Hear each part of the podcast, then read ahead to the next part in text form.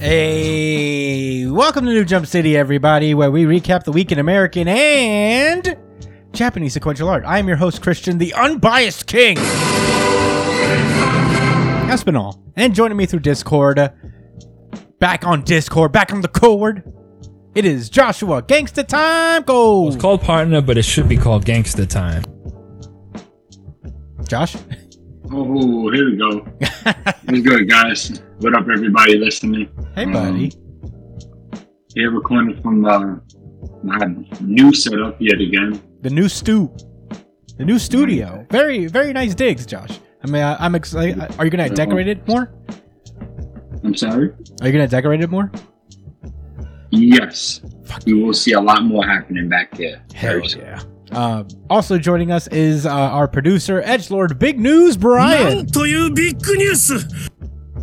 Sup. Hey, how are you? Oh, you know, just chilling, chillaxing, relaxing, acting all cool, playing some b-ball down by the school. Wow. But no, you're not. You're here on the show. You can't be playing b-ball down by the school. Very excited to be back on the show today. We got all manga lineup. The manga's back. Very excited. But before we could do that, let's get into plugs. You can find me at the Chris Espinal on Twitter and Instagram. Joshua Cole, where can they find you? At JDCole_37. That's on Instagram, and at NYChillin with an EN, not an ING. That's on Twitter. Oh yeah, Brian. You can find me at b.esp on both Instagram and Twitter. And if you ever want to catch me when I'm streaming, you can find me at twitch.tv/itspunchline. Oh, wow. All in one breath. What a consummate professional. Too easy. You can follow the show itself at New Jump City on Twitter and Instagram. Follow us on Twitter, especially because we do a really good chapter of the week poll every week before the manga after the manga chapters drop on Sundays, the official release manga chapters. So check us out on that. Also, you can email us at newjumpcitypod@gmail.com with any questions, suggestions, anything you guys want us to talk about. We are on our email at newjumpcitypod@gmail.com, or you can comment on whatever video you're watching, whether it's the full version of the podcast or the little episode highlights that we break out for every manga we talk about. And while you're at it, subscribe to our YouTube channel. That'll be very sweet of you to do. Please do that. Like, share, do all the things that YouTubers tell you to do. Also, we are every single episode we've ever done is on iTunes, Spotify, wherever you listen to podcasts. There was a great purge on our previous YouTube channel. So we only have a couple of we only have like 75 and above for our show here. So check out our iTunes and whatnot for the rest of the backlog, if you're so inclined. And I think that's it. Spoiler alerts ahead. It is time to get the show started. One Piece. Oh my goodness. Yeah, this is One Piece chapter 1037, Drunken Dragon Bagua. You already know what time it is with that title. We get a little Germa 66 update from the cover page story. Apparently this cover page saga is called Germa 66's an emotionless excursion. So, and the second chapter of this is Judge Size. So I guess they're just looking on as they take their L in peace. Yeah. And the chapter opens back at the flower capital in Wano. All the citizens are vibing, having a good time at the fire festival. They're all sending these lantern balloons. They call sky boats, I guess, that they send off as a little bit of a a tradition to wish, basically writing to their dearly departed ancestors. It's a very sweet thing. I feel like that's going to come back. It's going to be really symbolic and cool. I could see a 2-page spread coming with these things. I'm kind of excited to see what Oda has in store. Meanwhile, back on top of the Onigashima, on the roof of it, the top of the fucking skull of whatever they're fighting on, we see Luffy is just watching as Kaido is getting lit out of his fucking mind. He's just drinking a barrel full of sake, it looks like. And Luffy's like, why are you drinking right now in the middle of this fight? And Kaido's just like, because I'm having fun, you know? He says, you want one? You actually would do it. Whoa. Wait, which one? Luffy says that he's totally drunk. Oh, yeah. He goes, okay, I think I got this one. He says,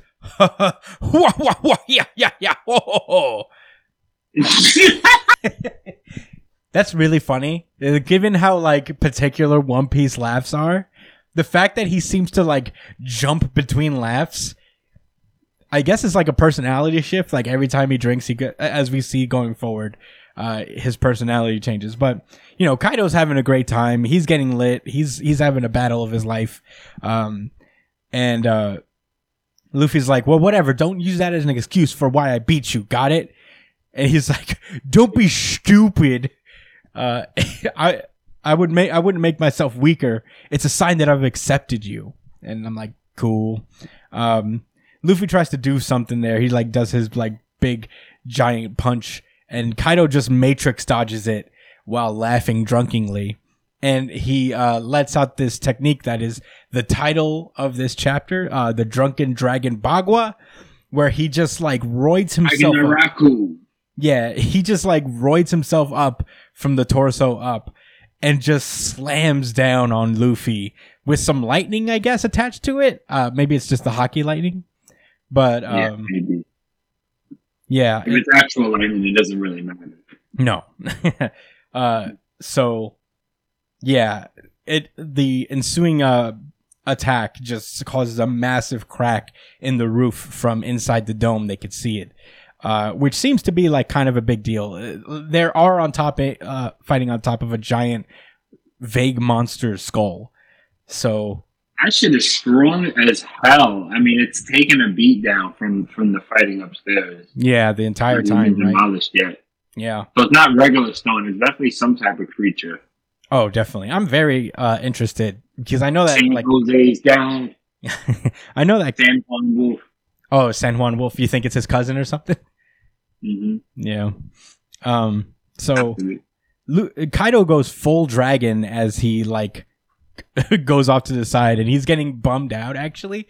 He's like, as fun as this may be, the castle and the island are half destroyed already. Oh, they're useless to me now. I'm so miserable. I can't even keep one castle intact. Oh, my God. I this is really endearing me to Kaido, this sad, drunk Kaido, as Luffy is just writhing in pain, like, fuck. He's so damn strong. And Luffy. I don't think I've ever seen a sad dragon face. Well, there it is. Maybe I have. I'm pretty sure I have before. I had to have seen it. Have you seen Dragon Tales? They get pretty sad. Yeah. Yeah. They're sad dragons on that. Especially the big goofy one. He's always like, I accidentally broke something or something. Yeah. Oh no. But anyway. Yeah, Luffy goes off to try and attack again, and then Kaido just attacks him, like, using his, like, some kind of wind attack to, like, send Luffy flying backward. And now he's just weeping, just like, stay away from me! Just leave me alone, you idiot! And he's literally, as he's charging Luffy, just still crying. And he's literally like, boo-hoo-hoo! He's just like, this is what happens to people who don't take a hint. And that's Luffy just like goes after him. You know, they're about to clash. Luffy does a sick fucking kick to the face on Kaido. Just like flips around and like knocks him back on his ass. But Kaido he feels it, but he still like kind of eats it, and then grabs Luffy with his tail. And just, like, pulls him forward to, I guess, give him, like, the headbutt of the gods. Luckily, Luffy has the Conqueror's Haki to just kind of, like, not immediately die from this. And is still hurt. He's sent backwards, and he kind of loses this battle in terms of, like, the Haki. Because as Kaido is getting more and more drunk, he's getting stronger. as Kaido. Yeah, that's interesting. Yeah, and as Kaido transitioned into, I guess, his ultimate form with it, which is angry drunk Kaido. As he literally shoots a hyper beam. Yeah, yeah. Luffy. That's what he's resorted to, shooting beams, dragon style. Yeah. As a human, I think, is this the first time we've seen him in his humanoid form kind of shoot a fireball? I don't even remember. But yeah, Luffy dodges that, thank God, because he would have been annihilated. And then he does his like Red Rock Gatling as Kaido does a Gatling move of his own, which is basically just swinging his fucking club around to counter each one of Luffy's massive, giant third gear fists. And they both land consecutive blows on each other. They're just like trading blows left and right. Luffy luckily finds an opening and he just like lays a fucking epic kick on Kaido that seems to actually do real damage to him. Why does his foot look like that? Am I bugging? Where? His foot looks real weird. I guess it's because, like, it's also giant, so he, like, made it really big, and it's off-screen, like, so... Is that a bunch of toes? No, that's his sandal, yeah, that's his sandal. Even his sandal has hockey, dude. I forgot about that. Yeah, why not? They could put it into swords, why not sandals? Yeah. Imagine putting hockey on your Jordans. Ooh. Now you're talking. I'm very. Dude, you put some hockey on some tins and stomp somebody out, it's over for their career. For real. Yeah, you're breaking ribs easily without even. Mm-hmm. You don't even have to do anything because, like, the way hockey works, is, like, especially this hockey, is if they come near you, you're just being propelled away. So you're just getting blasted by these Tims. By just being around them. Yeah. Yeah. Okay, so then we cut to the final two pages of the chapter, which is something I didn't expect at all. What happens? This is the first. Okay, so this is the first time, not during act breaks of the Wano arc, that we kind of cut over to somewhere to kind of check the status on the outside world, and it's kind of related to Wano as we see. The five elders are talking about. Huh? Can you say where they're at? Oh, they're in Marijois. What? Damn, bro. I asked him I could say what they were saying. Oh, I thought you said can you. I didn't say it. I'm sorry. Want to say it? I'm sorry. Sacred marijuana. Yeah. Marijuana. Red wine. Yeah. They're there just talking about... A little bit more respect and style than that. This is the place in one... I thought it was like pronounced Marijois. Because it's like... No, I did that myself. Marijuana. Marijuana. Yeah. So the five elders are like gathered around talking about what a shit show the reverie was. And they're like, just get over it, bro. Everything's fine, it seems. That was 3 days ago, bro. Yeah, get over it. Wano's important right now because I guess they just caught wind of what's been happening. As we've seen, they've sent ships over to Wano to kind of like take advantage of whatever fallout happens, whether Luffy wins or Kaido wins. But there is a bit of a disturbance as one of the people on the world's government ships peeps a fucking giant shadow ahead. And they're like, what is it? And he's like, I don't know. And an island? And the five elders kind of immediately know what time it is already. It's like, an island? Oh, shit. He's like, no, impossible. And they say very cryptic shit that annoyed me that the way this chapter ends because it's pretty crazy. They basically say, like, no, that's impossible. That fruit is only a legend to us now. It is not awakened for centuries upon centuries. And then I guess the youngest of the five elders is like, then why would the world government bother to give that one specific devil fruit another name? And they say that it's to erase that fruit's name from the annals of history, isn't. As we see the final panel, it's Zoe walking up to Wano. And that is pretty wild. Did not expect that whatsoever. I mean, he is still out there. Yeah, for sure. It's cool that Zoe could walk through all of these, like, you know, Japanese whirlpool waters. Yeah. I mean, I know he's still out there, but I wasn't expecting him to just pull up to Wano. We were just there. But wow, what a crazy twist. Okay, so there's obviously a lot to unpack here, but I guess general thoughts for me, this was mostly it's like 95% an action chapter, which was very fun. Very cool to see Luffy again after all this time. Luffy! And yeah, the battle is just awesome. And I'm glad that it's not like... I'm glad that there's still more to see from it. Obviously, these last two pages are fucking insane. I don't even know what to make of it, really. I know Brian has some theories for us.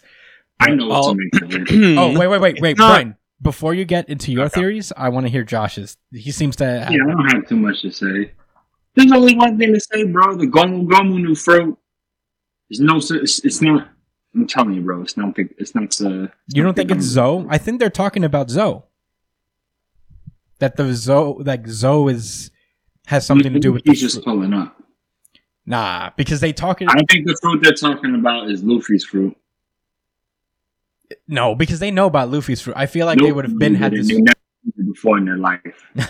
Have they ever seen it with their actual eyes? I think they're really talking about Zo. I think.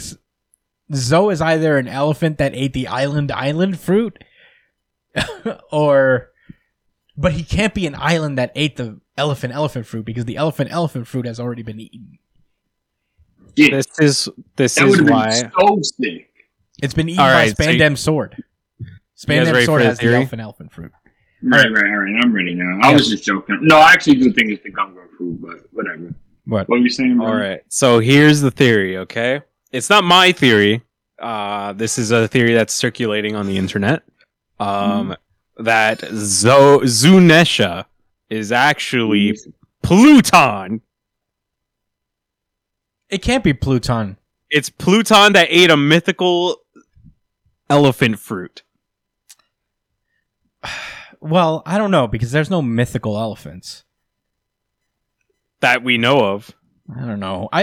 So the theory is Pluton is is one of the like three big weapons. It's Pluton, Neptune, which we already know is basically the girl. Yeah, right? Pluton is the warship that Crocodile was after, and also the CP9. And Uranus is something we don't know what it is yet, but that's what the last one is called. Maybe he's Uranus. Maybe it could very well be that he's Uranus. That's an elephant the size of an island. Giant asshole. Could be Uranus.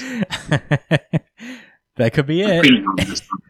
The theory is circulating that Zo is a myth. Is at least an ancient weapon that ate a fruit, and now it is wandering. It's funny because I don't know how that would be possible, given how like it was Vegapunk who kind of created the means of which items can eat devil fruits.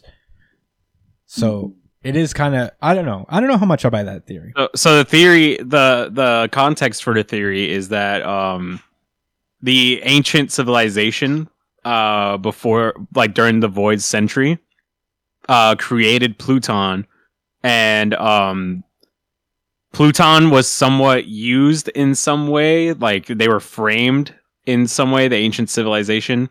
So they had to, the entire world was against them. And they decided that they did not want Pluton to get into other people's hands. So they decided to give Pluton a fruit and then send it to endlessly wander. So that way people cannot find Pluton. Well, Zo was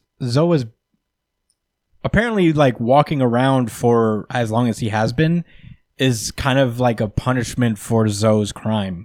Like Zo has committed. Exactly. And that's the crime of existing that, you know, that many people face. Like Robin's crime for existing, and similar to Robin's crime, and who else was it? There was another person they mentioned. Luffy? No, not Luffy.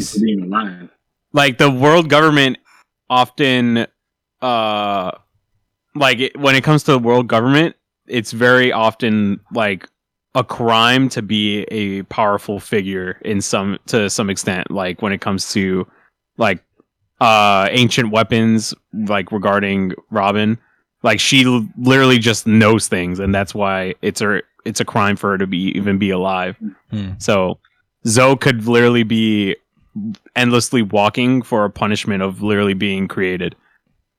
Yeah, but the thing is that, like, if the, like, Void Century civilization created Zoe as, like, a means of protection, then why would they just send it to walk away? Because they didn't want people to use it.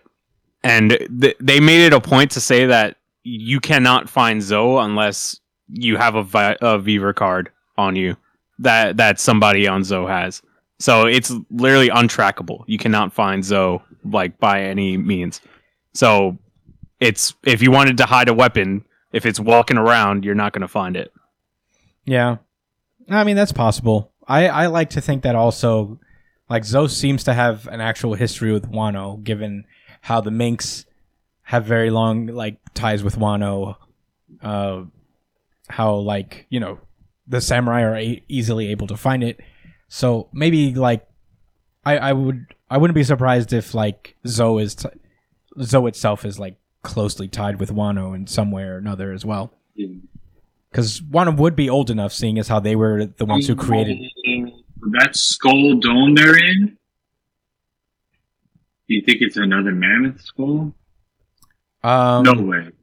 Let me see. I'm trying to get, like, that would a good reference. Really interesting. Does it have tusks? It does have tusks, but they point upward, which aren't. They're, like, on the side. So it could be a One Piece elephant. That's true. It could be a One Piece elephant. Specific, you know. It looks like a humanoid skull on top of that. So I don't know. I'm going to stick to Sandworm Wolf, so. Sandworm Wolf's cousin. Yeah. Yeah, I don't know. I feel like, you know, there's something to it. I feel like, obviously, Zoe is on a punishment. That much is established. So. Yeah, I didn't even know that. I forgot all about that. Yeah. But we don't know what Zoe did. But we know what the punishment is, which is he has to walk around. And it just so happens to be a civilization on his back. That has nothing to do with Zoe. No. Yeah, the Minx kind of just somehow have landed upon and made Zoe their home. So, and I don't think, like, the Minx necessarily were, like, even natives of Zoe. I would even think that they just kind of, like, found that land one day. Like, ancestors found that land and made it their home. Mm-hmm. But who knows? I mean, you know, they don't give us much to go on. Oda is the king of just starting things and just waiting and waiting and waiting to establish. So, you know. The reason, like, so many wild theories can be made about One Piece is that, like, the foreshadowing, if there is any, for any major twist, is so fucking subtle that you really only see it, like, way down the line. It's kind of crazy how that works, or how Oda is able to do it. I guess this is because, like, he's got so much shit around his world that he can just kind of, like, look over there now, you know, and make us forget about certain things. Plus, this series is over 1,030 fucking chapters long, so he might have given us the answer a long time ago. I wonder if one of my last thoughts is I wonder if Momo ended up calling Zunesha. Who knows? That's a good idea. That's a good thought. They do have a connection. Time, yeah. That is a good thought. It could be possible that Momo inadvertently brought Zoe there. Momo, I'm calling you Zunesha. I don't know why he would say his own name, but yeah, I guess to establish the psychic connection. Yeah. Anyway, well, that's all I got. Yeah. I mean, let us know what you guys think. We're not very good theorists. Nobody's RGC. Oh. No one has an RGC for Zunesha. You know what? Shit. Nah. This is a good chapter, but it wasn't our. This was a really good chapter, but it's not. It's not the really good chapter. I would say this is second place when I'm thinking about it. This is a close second for me. When they explain Zunesha, then it will be my RGC. No doubt. I refuse to. But right now, there's no love for Zuzu. Yeah, we're not much of theorists on this show. We very much like. We tell you how we feel about the chapter, but, you know, I feel like we're 0-16 when it comes to theories, so we try not to make... I was right about something, so you can take that as well. I mean, I can't keep score. We got to keep score of the theories we get wrong. But in any case, I think that's it for One Piece. It was a great chapter. Had a great time reading it. Lots of fun. Let us move onward. My Hero Academia. This is My Hero Academia, chapter 340, wherever this chapter title is. Oh, it's at the very end. I remember now. This is chapter 340, the story of how we all became heroes, part 3. So last we left off, All Might was just about to get into his plan to finally strike back against All for One, and we open with that basically. We find out that Ragdoll of the Wild Wild Pussycats is there, the one with the search quirk. That has been had. Did I say has? Yeah. Apologies. She don't have shit no more. She has nothing. I think you said the one with the search quirk, and yeah, I said the one with, and then Josh couldn't wait to say that she's powerless right now. She has no powers. But yeah, they're about to go into. She's got powers already, but not a quirk. Hmm. So she's got powers, she's not quirks. Yeah. I don't know what her powers would be. But anyway, we get into the plan, and the plan is actually fairly simple. The overall, no matter what they do, whether it's plan A or plan B, the overall idea is to split up All for One and Shigaraki, so that it would, I guess, kind of weaken their overall power, because... obviously, the closer they are together, All for One can still fight, apparently.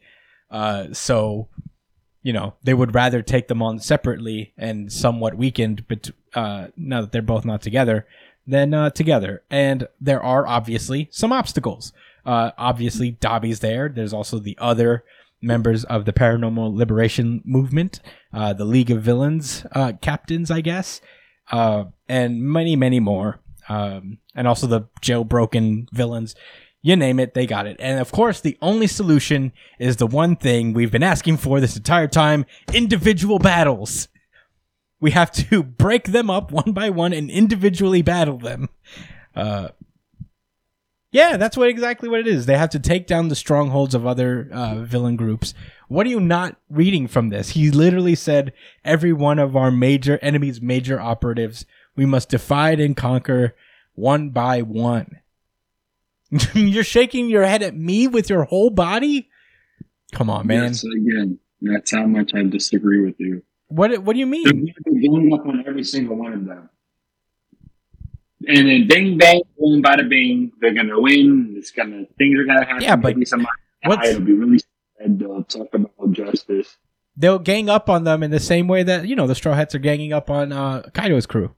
At this point, they have like so little resources compared to the League of Villains that they could easily pick people who match up with like obstacles. Like you're gonna put Dobby versus Endeavor and Sho and Todoroki, and you could just keep dividing it from there because there's a lot of shit that they have to take care of. Like there's a lot of people out there that these guys need to take care of. So there's going to be a lot of people who can shine in these little cracks. Josh, I'm just trying to keep hope alive already. All right. We all have dreams. We all have our wants in life. Well, you think that they're just going to put Tail Dude in front of Dobby and like I think that's absolutely what's not going to happen. There's not going to be any one-on-ones. There's not going to be. You don't know that. I challenge you. Yeah. I thought you were going to challenge me. I challenge you. No, I think. Let me drop the facade. I actually did not when they was talking about this, I didn't even consider that there would be one-on-one matchups. I thought they were just trying to say that they had to deal with the lower level cronies first before they get to him, and I just didn't get one-on-ones out of that. But it makes sense. Yeah. I don't know. That's how I got out of it. It's like we gotta take 1v1s happen a lot in My Hero compared to most series, so I think We literally just had an arc with a 1v1. Who? Aoyama versus Eraserhead? Stars and Stripes versus Shigaraki. No, Stars and Stripes and a fleet of fucking jet fighters. Do they really count? They're literally weapons. They're essentially just weapons. They were very integral to the fight, mind you. They're literally basically weapons. They literally were integral to the fight. And yeah, integral to the fight as weapons. It was him and All for One. So even if you don't count the excellently skilled and unbelievably talented Jet Force fighters, you're such a fucking troll. And it's still a 2-on-1. It's basically a 1v1. It's like having Godzilla versus Mechagodzilla and being like, person I can create rules out of nothing. That don't make no sense. You can't 1v1 something like that. So they literally did that. They literally did that. It wasn't. We can do this for hours. Bro. Well, fuck me for keeping hope alive, huh, Josh? Hmm? Throw me under the bus. Shame on you. Yeah. Yes. Disappointed as per usual. Well, anyway, I guess we're moving on then. Fuck that. I'm not getting into this. I was just trying to be optimistic here. I'm the unbiased king. Anyway, we cut. That's the plan. They're gonna split everyone up. They're gonna try to pick off the League of Villains one by one, and then try to separate Shigaraki. And then we cut over to Aizawa about to talk to Aoyama about his goal and all his role in all this stuff. Aoyama's feeling hella bad for everything he's done. The Japanese chicken doctor makes a reappearance. I never thought we'd see him again. The return of the chicken doctor, the best character in the series. Honestly. All right. Fair enough. Mm-hmm. Yeah. All right. So, yeah, they're based... Aizawa... Yeah, Aizawa's... The cutlets are high. What? I said the stakes are high, but we couldn't take it. Ugh. All right. Anyway. No, I thought that was cool. That was cool. It was all right. I was being too cruel. Anyway, so, I guess Aizawa is just like, in retrospect, if he really planted that explosive ability... Oh, they find that Aoyama's not been fucked with. He has no bomb in him whatsoever, and I guess neither does his family. So, all's good with Aoyama. Aizawa's just like, oh, he really didn't do that. I guess, if he'd really planted an explosive ability in the boy that would trigger in the event of a betrayal, then why murder that other peon as a lesson? Why threaten the family with death? And he's like, I guess the only thing that All for One planted was a seed of fear. He didn't really have to do anything to get Aoyama to betray him. Really, I think that was very sloppy of him to not do it, though. Yeah, it is. It is a little weird for a guy who was like, I plan. Oh, but to be honest, they also say that whatever ability that Aoyama contained within him, it was probably acquired after he made Aoyama betray anyway. He turned Aoyama. So, I feel like that was definitely a thing that they also tried to establish. He got the job done regardless. He got everything he needed out of Aoyama. So, yeah. I feel like it basically worked. I mean, obviously it worked. He manipulated a child. I don't think it was that hard for a supervillain. Well, he also manipulated adults in his parents.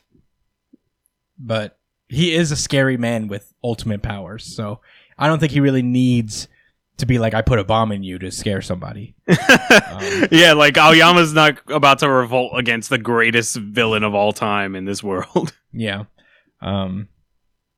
So, yeah. Aizawa just looks at him and is like, you won't find many friends in life that'll stick up with you for you like that. So what do you fear? Unless you're in class 1A. Yeah, unless you're with your best nakama. Basically, Aoyama also says that he's also scared that he can never sparkle and shine as they do. The more faith that they express in him, the more faith he loses in himself. and he's just afraid that, like, even if he offers his hand and tries to help, he's already caved to All for One once. Who's to say he won't do it again?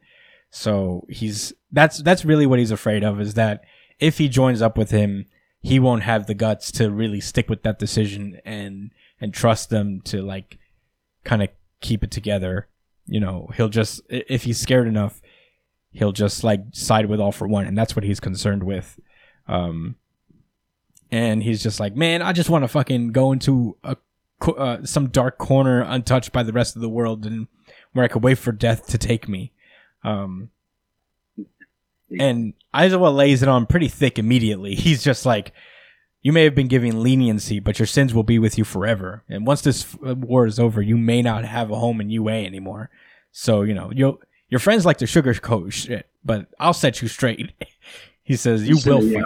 Unless, you know, right now, you're not going to be valid. Yeah, you're going to fight. You're going to fight on our side, whether you like it or not. We need you, and we're going to use you just like All for One used you. And that's pretty much the best that you can do, you know.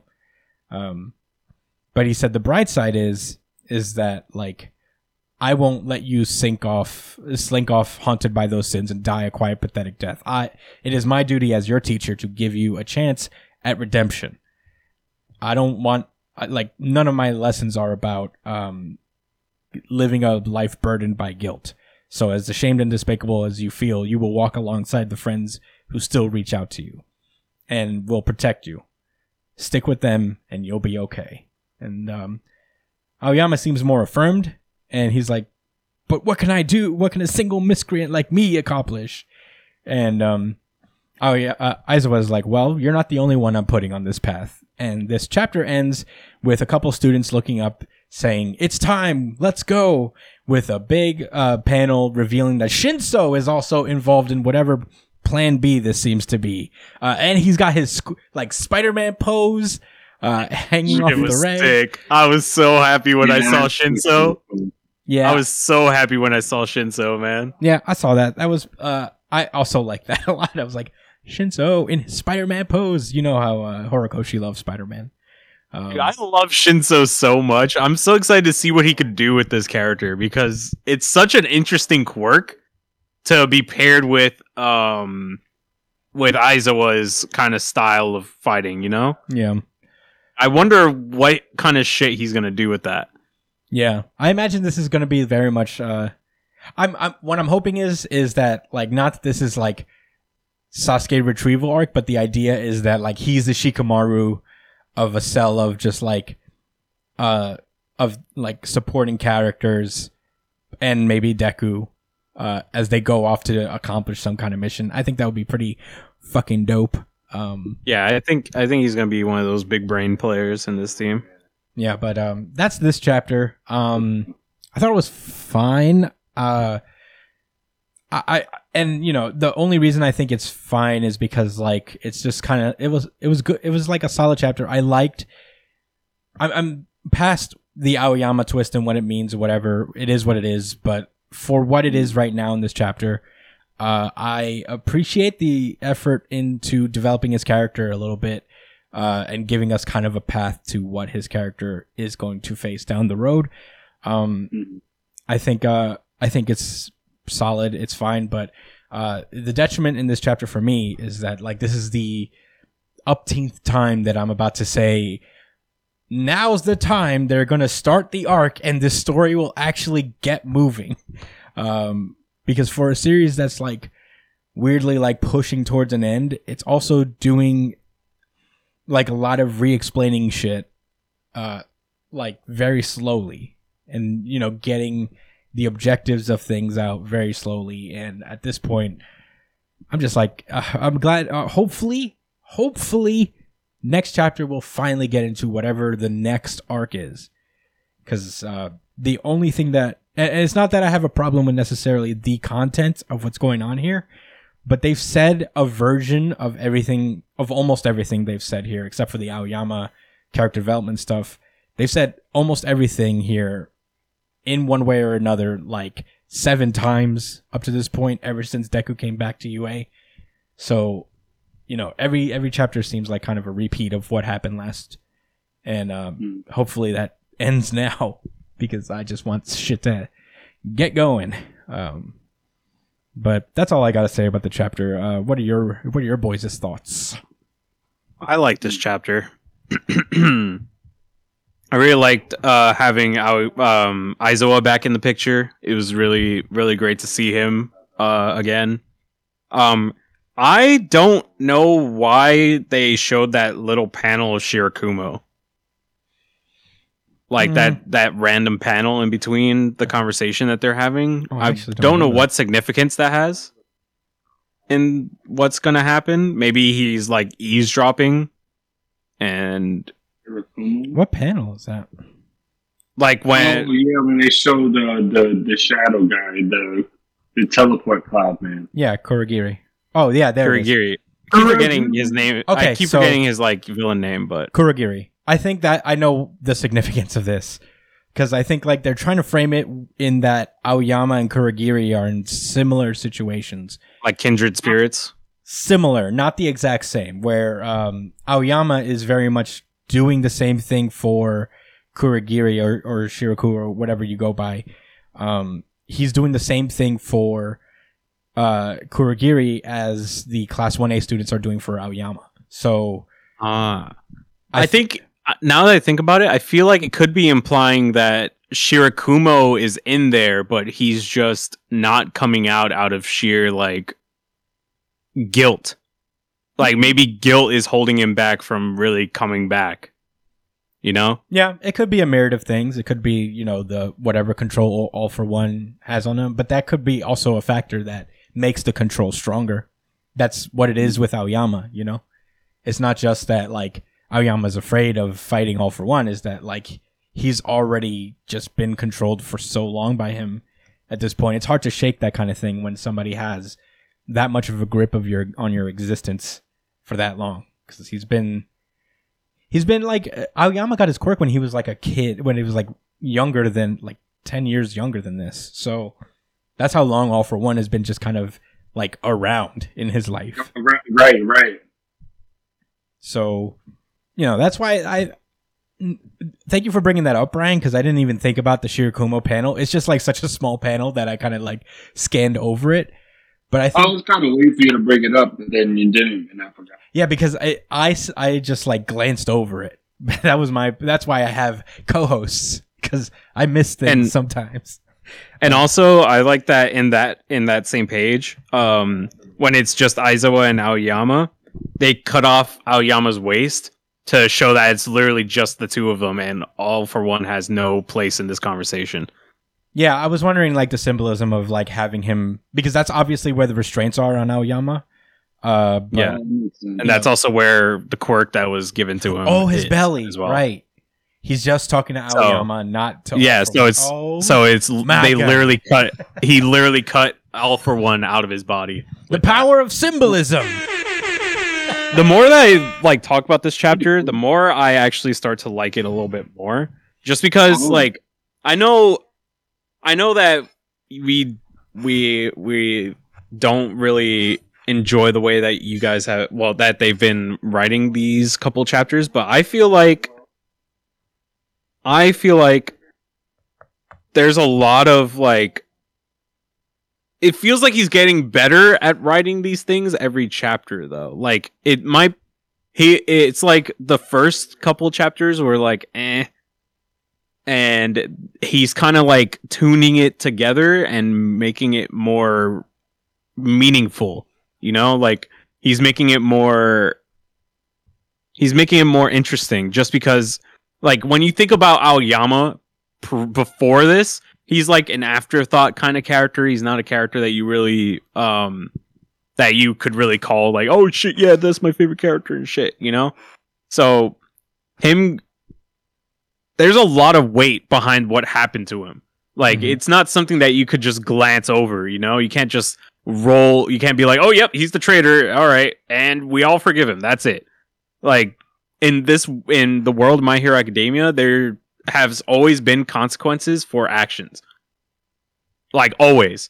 Like, when the students went to help All for One and save Bakugo, there was a consequence for that action.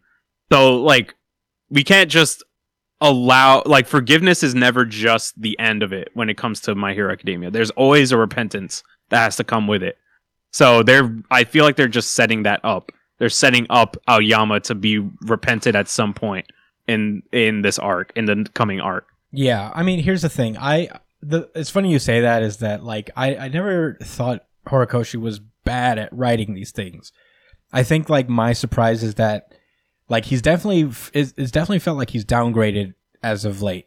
You know, because like there's moments, if you listen back way back, we even like when Endeavor was going through his whole thing, we were like, oh my god, this is so good. Like he's being so measured in this particular character arc. He's so good at this type of storytelling. He did the same thing with Bakugo and Deku, how their relationship has changed over the years. And I think the thing about Aoyama being this afterthought character is that obviously that was what he was going for, but Aoyama may have gone a little too far with it. You know, like Aoyama may have been a little too in the background for this twist to hold any, like, well, a lot of emotional weight to it. Because I do feel for him. And obviously I feel for him more in this chapter, reading it and talking about it with you guys. But at the same time, I'm just like, there's definitely a shift with me where Horikoshi became like kind of the best at the quiet moments and drawing out these like long and traumatized kind of storylines where somebody did somebody wrong and they really had to work at it. So maybe this is just the start of that again for Aoyama.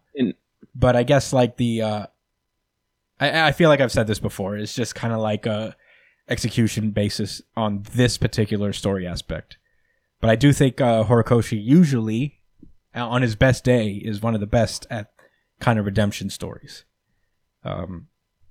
I think the problem with Aoyama's story is that it requires too much thinking to actually to get the picture of, because there's a lot of parallels with Aoyama. There's a lot of like, when you think about all the shit that adds up for Aoyama's story to work, you have to think about his comparison to Deku. You got to think about his comparison to Shirakumo. You got to think about all the shit that adds up to him being a traitor. So there's those three things alone require a lot of remembering. Like, yeah, the Deku comparison, they're both basically they're two sides of the same coin. Both were born quirkless. Both accepted their quirks from All for One and One for All. And both of them went through completely different journeys. And for Shirakumo, you know, there's the whole traitor aspect. So there's just so much that you have to like kind of consider, you know? Like it's not explained enough in the story, so that's why it can feel a little less impactful, but when you think it over, it's a little bit better. But that doesn't really save it. In my opinion, I think you're right about that. It does not. No, that's what I'm saying, is that it was too subtle. He was like, I get you have to be subtle when you're doing a traitor storyline and you don't want people to figure it out. And we certainly didn't. So good on him for that. But the only reason we didn't is because we don't know enough about the supporting cast to make informed guesses, because the only thing we had was Hagakure, basically. So I don't know. I still like this chapter regardless. I liked it too. It was a good chapter for Aizawa and a good chapter for Shinso. Love that guy. Yeah, I feel bad because I actually like most chapters of My Hero Academia, although just trying to explain why there are certain points that are lackluster makes it seem I hate it, but I do. I feel like Horikoshi just like he had that long arc of non-stop action, so I feel like he's like trying to remember how to character write again a little bit. He's funny. Like, oh shit, how do I write people again? Yeah, I don't know. I don't know. It is interesting because the fallout of the paranormal liberation and even the war itself was a very strange shift for My Hero Academia. Not necessarily at all making it into a bad manga, but something happened there. No, there was a huge shift. Right after the My Villain Academia arc ended, it just kind of took a weird shift. Yeah, right. And I guess I'm not talking about in terms of, I guess the overall what the story is, but I guess the narrative techniques and the way he tells the story, something flipped. But I don't know. We'll figure it out. I feel hopefully down the road. Shinso arc. I'm here for it. Are we prepared to move onward, boys? Yeah. Yes. Let's go. Jujutsu Kaisen. This is Jujutsu Kaisen chapter 171, Tokyo number 1 colony, part 11. Last we left off, Reggie and Megumi were fighting, doing cool domain shit. Megumi ended up. He's the gym. Domain. Yeah, doing his Chimera Shadow Garden, and the entire gym is enveloped entirely of shadows. And as the domain is being established, Megumi notices that Reggie is using his esoteric technique, Hollow Wicker Basket, and now we're gonna get. I thought that was so funny. Now we're gonna get a ton of explanation. Because I think Jujutsu Kaisen might be the only manga to be able to get away with stopping the narrative to just explain what's happening right now. So much technicalities in this chapter. It is crazy. Jujutsu Kaisen is probably the only manga who can do this, and I'm like, this is cool. I don't know what it is. Okay, so here's how I understand it. I could be misunderstanding some things because I don't super remember a ton about simple domains and whatnot, but the way I understand it is Megumi established his domain. This hollow wicker basket that Reggie establishes is to directly counter domains in general. So, you know, it's a lot like, apparently hollow wicker basket and simple domains are different, but they're similar in that they prevent domains from being the guaranteed hit. The whole point of a domain is that once you establish it, whatever attacks you do, they're fucking surefire. They're going to hit no matter what. So that's the new domain style. Remember Higuruma said that. Correct. It wasn't always like that. Domains were just basically challenges. Yeah, exactly. I'm saying, I guess, in terms of the modern rules that Jujutsu Kaisen established for most domains so far. They're one hit kill, not necessarily kill, but whatever attacks you use, they won't miss. So you either have to be able to guard or create a simple domain to kind of nullify the guaranteed hit policy. However, Megumi's Chimera Shadow Garden is still not at 100%. It's not a full domain, especially since I guess there's a rule against using a physical space to kind of be the mold for your domain.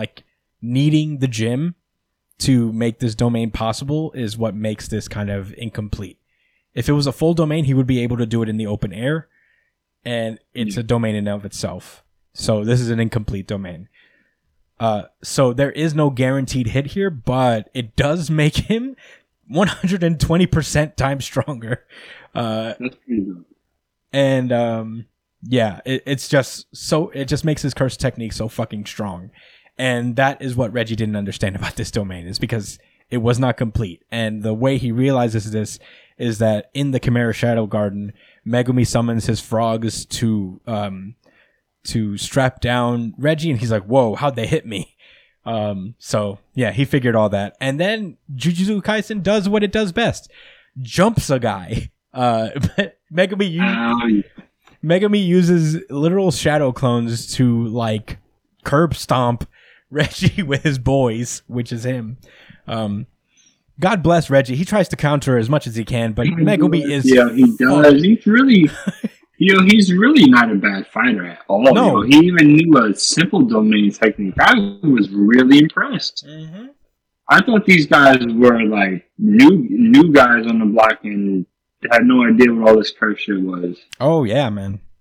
He knew exactly what he was doing. Yeah, so they just gang up on him and they just beat the flying fuck out of it. And Reggie's like, whoa, I get it. His clones in Shikigami took physical form before hitting me, so this barrier doesn't count. Oh, wait, hold on. I turned the page. This barrier doesn't have a can't-miss attack. And he just keeps getting beat.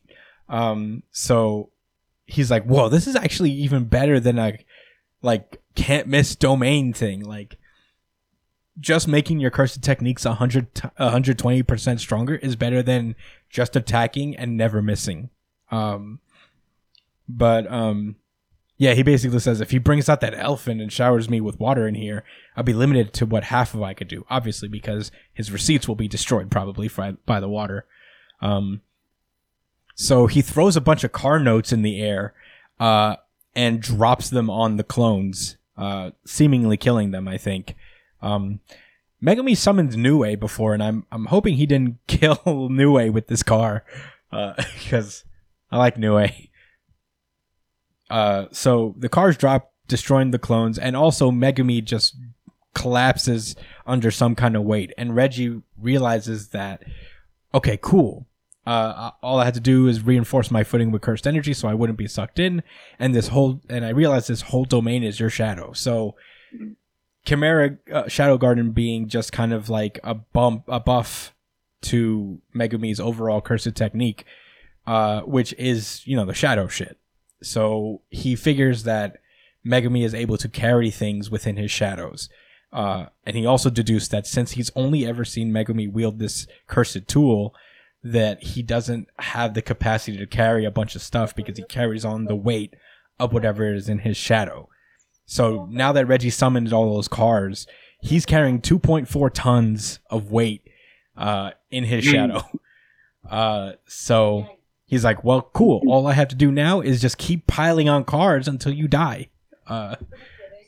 Yeah, it looks like it's a checkmate against Megumi until Megumi is like, you missed something. An incomplete domain is still a domain. There's a shadow above you, too.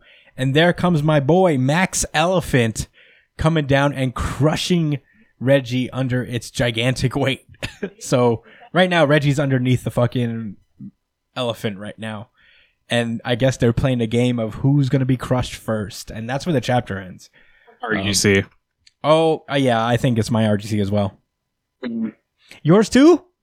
Unified RGC. You already know, boy. Unified, really good chapter of the week.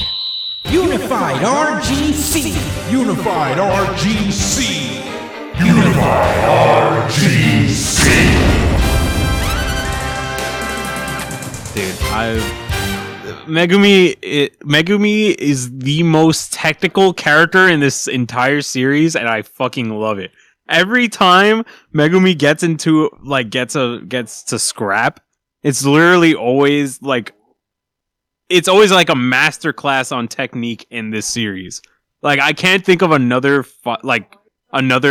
character who gets into more in-depth fights than Megumi. Yeah. Well, before we go on, I do want to say that this is also the really good chapter of the week voted by the audience. However, what? However, harmonic convergence. Nope. Technically, no, because it is tied, and I forgot to mention this earlier. But One Piece was the second series that Jujutsu Kaisen tied with. So fucking One Piece, bro. Yeah, I'll give it one RGC. Certified RGC. Certified RGC. Technically, it's not a No, it's technically not because it tied with One Piece. But if you guys want to cast your vote on the next RGC, please hit us up on Twitter. We usually put the poll up on Sundays, and we read the results. We only had 2 votes this week, and it was a dead even split between One Piece and Jujutsu Kaisen. So let us know what you think if you think so. But anyway, back to the chapter. I agree, and I think a lot of it with what Brian said about Megumi's fights being significantly more tactical, I guess. And I think the reason being is that Megumi is very much just always learning in his battles. So he's always just like refining his technique before your very eyes, and it's kind of pretty cool to see. He's an unfinished product, even more so. Like, I mean, just as much as as Itadori is, and that's what's really cool.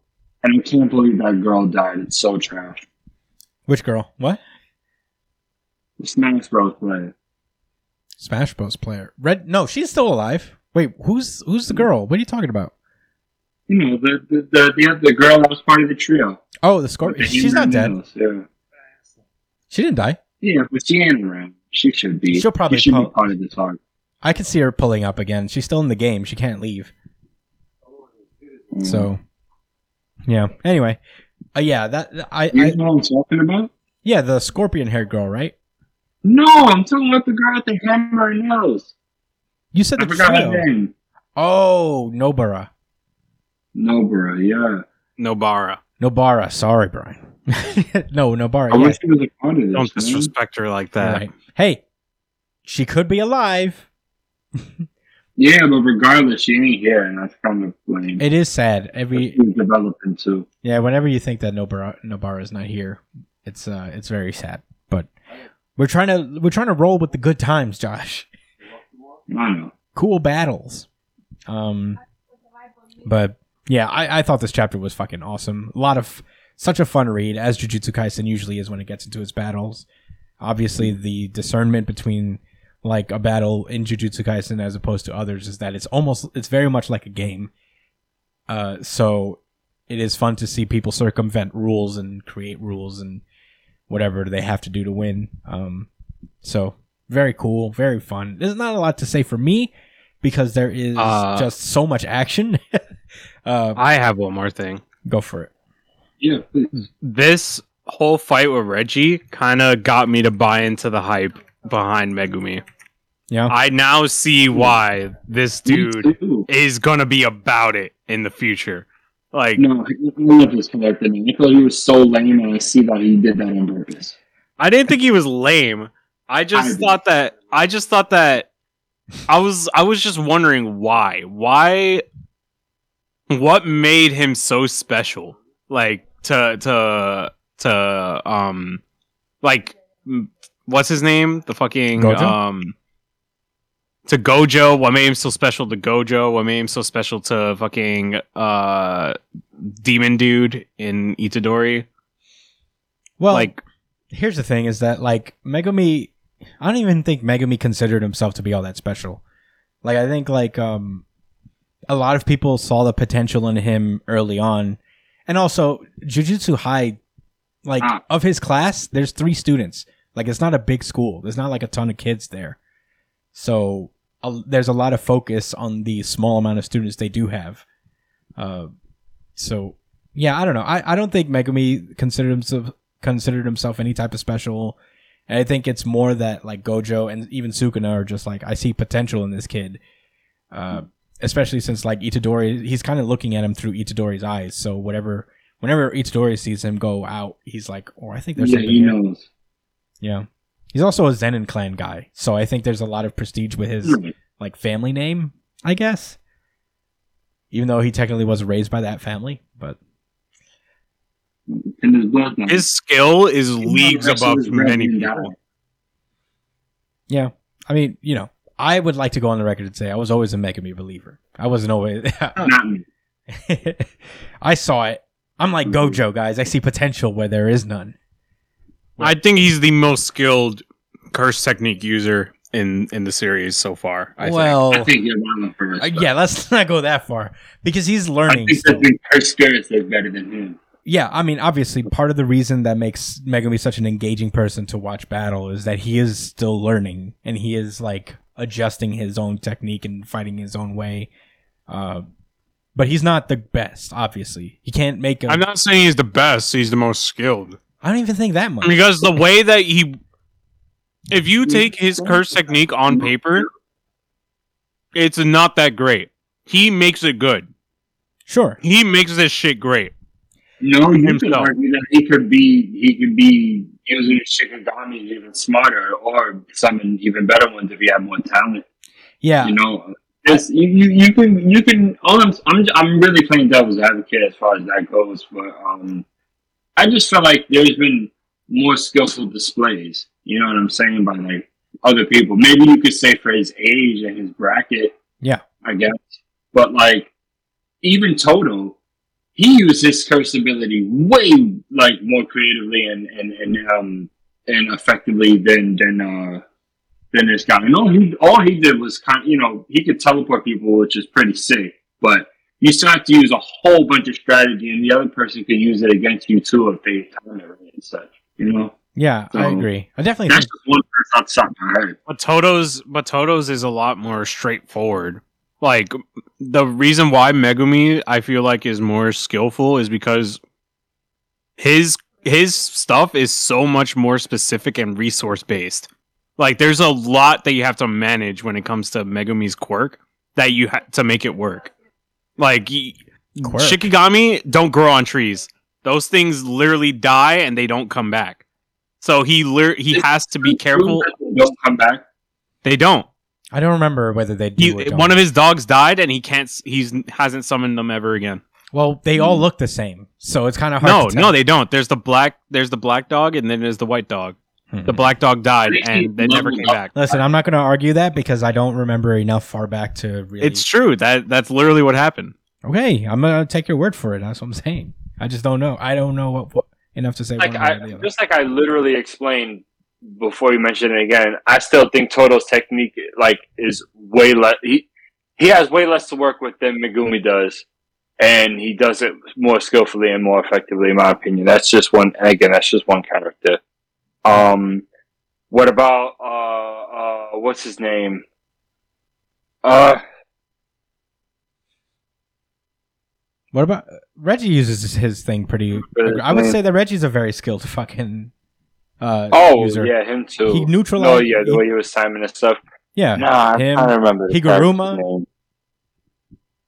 There's a lot of really skilled ones that kind of take, and that's the point. Like, Megumi's not supposed to be the most skilled right now. He's supposed to be the most adaptable. Yeah, exactly. Yeah. Maybe one day, the most skilled. I just don't think he's the most skilled right now, but he could definitely get there. I think he's the most strategic thinker so far, and that's going to lead him to be probably one of the best. Yeah, he's definitely probably the most skilled. He's just not there right now. Yeah, he's also crazy. Like he does have a penchant for pushing himself further than he has to in battle. Like, the first time he engaged his, domain, almost killed him. So I think he's also very much more prone to taking big risks in order to get the W. So I think that stands out about him as well. And not to say that he's not skilled at all. He's very skilled, but he's not... I wouldn't say he's the most skilled. But yeah, he's not different from Itadori in that way, and I think that's what's cool about them being cool, friends. I can't wait to see them do a tag team fight. I think that'll be really sick. Yeah, for sure. But I think that's it for Jujutsu Kaisen. What a fun chapter. What a fun series overall. Are you guys ready to move onward? Yeah. All right. Let's go. Black Clover. This is Black Clover, chapter 319, Great Magic Knights versus King of Devils.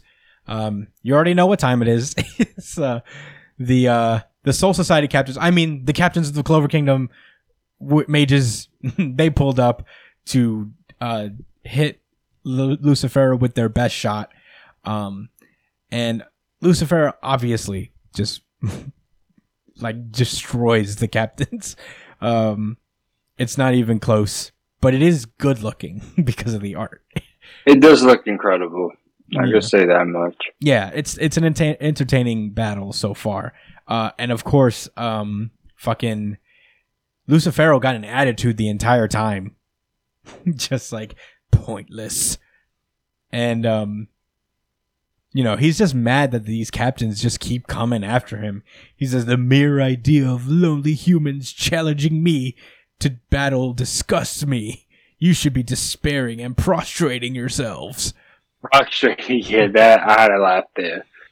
I love the attitude he has because it's not that it's not pretentious, but the way he's going about it, he's talking to them straight up. Yeah, he's like, I want this to end now. He's not saying, "Oh, sigh, I'm so annoyed." He's explaining to them exactly how he feels. He's articulating his thought. Not because he sees them as worthy of it, but because that is who he is. Yeah. He's not a Sai, I guess, bad guy. Yeah. I mean, I'll say and that. I like that. He's adjacent. I like that a lot. He's adjacent to that. He's it is funny though. I do appreciate Lucifer more than like the trope of his kind type of thing, because it is kind of funny the way that like we get a little bit of it here. Yeah, cool. the way that Tabata draws him. Yeah, the way that Tabata draws him is very entertaining because you could just see the. Ugh. At this point, I'm just like, yo, why did you even come here, bro? You don't seem to want to be here. Could have just stayed in hell and had a good time. But yeah, he says you should be prostrating yourselves, and Mary Leona tries to do something, but she gets batted away, and she says, sorry, but no can do. No matter how far beneath you we are, we've been granted the title of the strongest, all of them say at the exact same time, making Lucifero very angry that they even... Oh, no, that shit had him sick. He couldn't fucking believe what they were saying to him right now. And that's when Asta pulls up behind him out of the debris and smoke. Very cool two-page spread, to be honest. As he's yelling at the top of his lung, like, you could ever understand how awesome great magic knights are. And that's where the chapter ends. I mean, you know. I had to check the page count. I was like, all right, 15? There's a lot. There's a ton of two-page spreads. Yeah, lots of big panels. It was very Bleach. Very, very Kuboian. Yeah, I like that word. Kuboian. No, yeah, I mean, you know, it's kind of the same thing we had last week. It's not a bad thing at all. It isn't. I'm actually enjoying Black Clover right now, even though like even though we knew what was going to happen. It is so much shonen trope stuff, you know. But you know, it's gloriously so. I'm enjoying it, but it's also. Do you think this guy's about to have his head chopped off? Yo, you think this series is going to end right next chapter? No. But I do think he's going to cut his head off, and then his head's going to float, and he's going to be like, why are you doing this? How dare you attack my neck? Yo, what he'll do, he'll probably just, like, expose his neck and then go towards it more, and then just get mad that happens still, because that's how Lucifero rolls. He'll just get mad at himself. He'll get mad at you for him putting his neck to your blade. Right, like... how dare you? You went through with it? Even after I exposed it? Yeah. I mean, I don't know. How many times must I repeat myself? Yeah. I am better than you. Yeah, I could definitely see Asta chopping off his head and be like, pointless. It's not gonna... I could survive my head chopped off. I'm literally Satan. Well, we know he could get hurt. For sure. Yeah, he can get hurt. As he's displayed when he hurt himself. But yeah, I mean, no real point in really harping on here. It was a cool chapter, lots of great art, lots of cool action, but not a lot of story to analyze. So, you know, we'll return in a moment, I guess. But yeah, let's move on to our next series, Undead Unluck. This is Undead. Autumn's been captured. Yeah. Well, this is Undead Unluck chapter 94. And everything else has been slain. Yeah, they killed everything but Autumn. Why? Why is Autumn still alive? I think they need... Arguably the grossest. That was the mission for Autumn, that they only had to capture Autumn, but they had to kill everything else. This is Undead Unluck chapter 94, the 4 dead seasons. I guess I would say the 3 dead seasons and the 1 captured one. No, it's all right. And the one captured. The one captured one, but all right, I guess. And we start off with this chapter with a bit of a narration as Andy basically like lays out the character development arc for Fuko up to this point. You know, talking about how like I only kept you alive because I was only protecting you so you could bring about my own death, and you should have been terrified getting wrapped up into the whole God slaying thing. But despite that, you've always shown care for others and giving it your all. And you keep. Her life did turn up to like 1 million. What do you mean? Like she went from a very regular life to... No, well, I guess how Unluck shit was, you know, made life really weird for her. Never mind. I mean, but she did. She ran into somebody that wanted to die and then ended up fighting gods. Like, it's pretty cool. I don't know. pretty crazy arc. Yeah. All under pretty crazy progression. Yeah. And I talk shit about My Hero Academia. I mean, this was... I mean... This nigga, Fuko, she done seen some shit in about a few weeks. In under 100 chapters.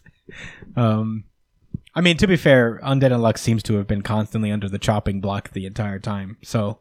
Yeah, we're not going to relitigate that, but yeah. Anyway, so, yeah. You keep pressing on, you get stronger, and, yeah. He's, Fuko, Andy puts his hand on Fuko's head and saying, "You did good. You risking life and limb to make contact with Spring saved his heart along with the world. You gave him a satisfying death, the thing that he's been searching for this entire time. That's sick. I've got to envy him. That's sick. That I want to die like that too." And Fuko's like, "But the best I could do is summon meteorites for you." And Andy comes up with a counter to that. He's like, "Well, then it's my turn to fall in love with you." And she's like, "What?" He's like, "I thought you already did." And he's like, "No, well, you love me, and that all I can do is make meteorites. But we've never tried mutual love before, so maybe that'll make it even stronger. And then you'll finally be able to give me the greatest death ever." So, yeah, pretty cool. Fuko's like, "Wait, how are you gonna do that?" And Andy's like, "I'm going to drag you around the world and get into even wilder shenanigans. Can you keep up?" Oh, shit. Sounds like the series is going to keep continuing. Whoa, yeah. You think so? You think the series is going to go on? Then you turn the page. I wonder if it's going to go on. Oh, wait. 2-page spread of, I guess this is God stabbing Fuko through the chest. Right, I guess. I mean. Who the fuck is this guy? That's right. I guess it's God. As Fuko just falls to her knees, and everybody just processing what happened just now, like, what? And then the guy starts talking like, "That won't do. For people like us, for people like the two of us, one's capable of overcoming the loop. Death isn't an option." And that's when Andy draws his sword and cuts this dude clean through from his arm across his torso. And he's just floating in the air, just still cut in half, smiling like, yeah. Ah. With his vampire teeth, just like, ah. Why did he pull up like, "Oh, hey. Oh, sup." This series has got a limited time, I bet. So we gotta speed this climax along. Yo, he just, look at his face. On the first page they showed him, when she's saying wicked and getting stabbed, he's just like, "What's up? Oh, yoink." Was that your friend? Mm. And then he starts getting charismatic. I was like, "Oh, okay, he's not going to be a whatever kind of villain." Yeah. All right. Nice. Yeah, I would be surprised, I guess, if this guy wasn't anything but God. The chapter ends in a 2-page spread. The chapter ends in a 2-page spread where, gotta be God. Yeah. Rib pulls up to Fuko and he yells that she hasn't got a pulse and that Fuko seems to be dead at this point. Oh, man. I actually don't know how this is going to turn out. Me neither. I have a feeling she's actually, dead. That would be interesting. Died. I mean... There's only one way to bring her back, and that's for God to be like, "Okay, I'll reset everything. All right, I'll let you kill me with this." Stop being an asshole too, and make things fairer for people, I guess. Yeah, I don't know. I'm excited to see though. This was a hell of a twist. I honestly didn't see it coming.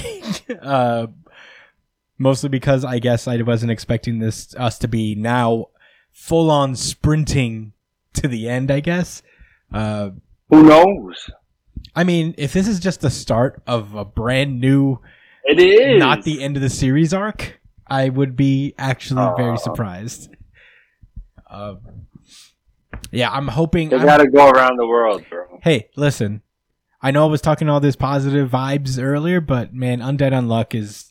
No, it's over. That's God. He's about to end their whole career. He's going to loop them again. They're going to wake up like, God damn it. Oh, well. And honestly, I hope you guys had fun reading. Genuinely, it's a shame because I feel like the series could have been something. I mean, maybe we are speaking too soon, but it doesn't feel like too soon. Let's see how it goes next chapter before we jump out the window. But I thought it was a really cool chapter. It was actually my third favorite. Yeah, I appreciate it. Jujutsu Kaisen, One Piece, and then this. Yeah, I definitely felt like, whoa, they just killed Fuko. So it really gave me a genuine sense of surprise, and I was like, whoa, no, not Fuko. But yeah, if it's going away, I'm going to miss it. But if it's not, welcome to the new arc, baby. They're fighting against uncancel the series? Uncancel. Yeah, the uncancel.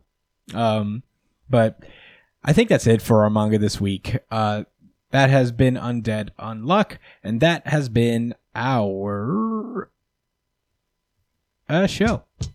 Wowee. Thank you guys so much for listening to the show this week. We got our manga back, thankfully. We'll have almost everyone back. Apparently, One Piece is off next week, so, you know, we won't get any Zoe explanation, but whatever, man. I'm glad that it's back overall. But in any case, thank you guys so much for listening.